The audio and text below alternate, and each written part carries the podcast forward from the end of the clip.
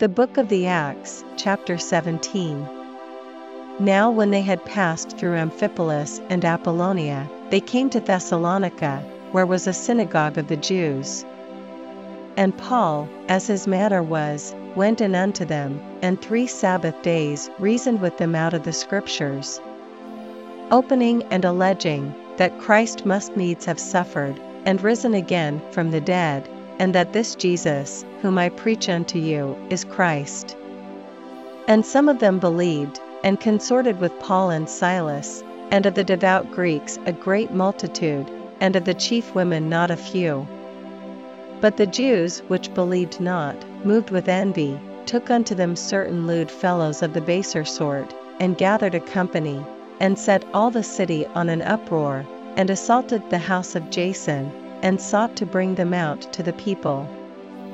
And when they found them not, they drew Jason and certain brethren unto the rulers of the city, crying, These that have turned the world upside down are come hither also. Whom Jason hath received, and these all do contrary to the decrees of Caesar, saying that there is another king, one Jesus. And they troubled the people and the rulers of the city when they heard these things. And when they had taken security of Jason, and of the other, they let them go. And the brethren immediately sent away Paul and Silas by night unto Berea, who coming thither went into the synagogue of the Jews. These were more noble than those in Thessalonica, in that they received the word with all readiness of mind, and searched the Scriptures daily, whether those things were so.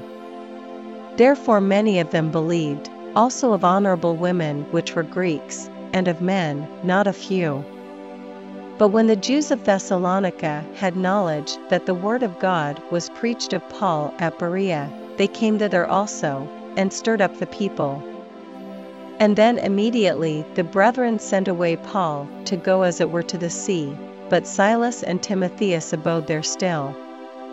And they that conducted Paul brought him unto Athens, and receiving a commandment unto Silas and Timotheus for to come to him with all speed, they departed. Now while Paul waited for them at Athens, his spirit was stirred in him, when he saw the city wholly given to idolatry. Therefore disputed he in the synagogue with the Jews, and with the devout persons, and in the market daily with them that met with him. Then certain philosophers of the Epicureans, and of the Stoics, encountered him. And some said, What will this babbler say? Others some, He seemeth to be a setter forth of strange gods, because he preached unto them Jesus, and the resurrection. And they took him, and brought him unto Areopagus, saying, May we know what this new doctrine, whereof thou speakest, is? For thou bringest certain strange things to our ears, we would know therefore what these things mean. For all the Athenians and strangers which were there spent their time in nothing else, but either to tell, or to hear some new thing. Then Paul stood in the midst of Mars Hill, and said, Ye men of Athens, I perceive that in all things ye are too superstitious. For as I passed by, and beheld your devotions, I found an altar with this inscription, To the unknown God. Whom therefore ye ignorantly worship, him declare I unto you. God that made the world and all things therein, seeing that he is Lord of heaven and earth, dwelleth not in temples made with hands. Neither is worshipped with men's hands, as though he needed anything, seeing he giveth to all life, and breath, and all things. And hath made of one blood all nations of men for to dwell on all the face of the earth, and hath determined the times before appointed, and the bounds of their habitation. That they should seek the Lord, if haply they might feel after him, and find him, though he be not far from every one of us. For in him we live, and move, and have our being, as certain also of your own poets have said, for we are also his offspring.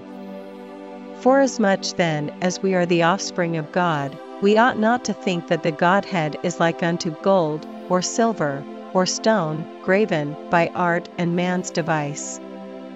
And the times of this ignorance God winked at, but now commandeth all men everywhere to repent.